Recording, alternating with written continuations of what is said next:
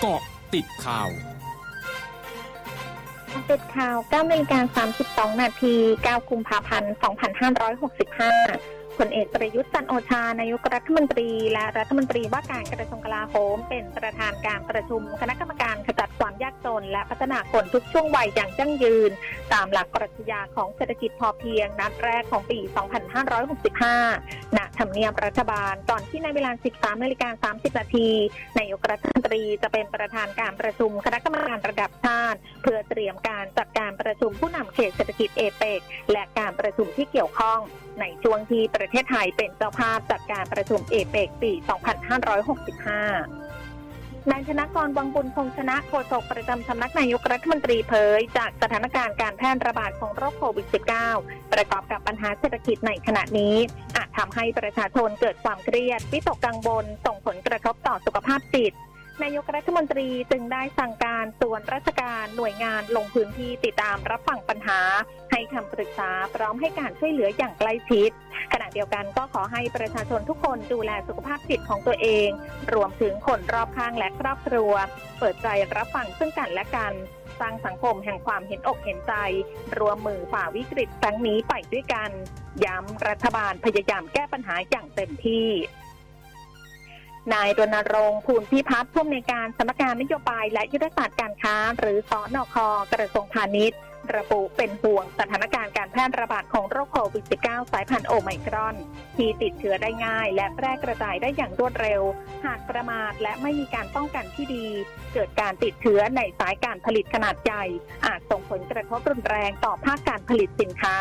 ซึ่งจะส่งผลกระทบในวงกว้าง ทำให้ภาคการผลิตต้องหยุดชะงัก มีผลกระทบกับการฟื้นตัวของเศรษฐกิจในที่สุด ซึ่งเศรษฐกิจไทยเวลานี้กำลังค่อยๆ ปรับฟื้นตัว หากได้รับผลกระทบจากการระบาดของโรคโควิด -19 ซ้ำเติมอีกครั้ง จะยิ่งทำให้สถานการณ์ราคาสินค้าในประเทศมีต้นทุนสูงขึ้น และอัตราเงินเฟ้อขยายตัวเพิ่มมากขึ้น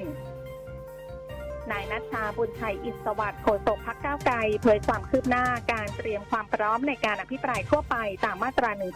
152 ว่าวิฝ่ายค้านมีการหารือแบ่งเวลาการอภิปรายของแต่ละพักเรียบร้อยแล้ว ซึ่งพักก้าวไกลได้เวลาทั้งสิ้น 304 นาที ซึ่งได้เตรียมผู้อภิปรายไว้เรียบร้อยแล้ว โดยยังไม่ได้ระบุตัวบุคคลที่ชัดเจน แต่กำหนดประเด็นการอภิปราย ว่าจะเน้นในเรื่องของปัญหาสังคม ปัญหาเศรษฐกิจ ปัญหาทางการเมือง และจะเสนอแนะวิธีการแก้ไขควบคู่กันไปด้วย ยืนยันจะใช้เวลาที่ได้มาให้เกิดประโยชน์มากที่สุดกองจัดการคุณภาพอากาศและเสียง สำนักสิ่งแวดล้อมกรุงเทพมหานคร รายงานสถานการณ์ฝุ่นละออง PM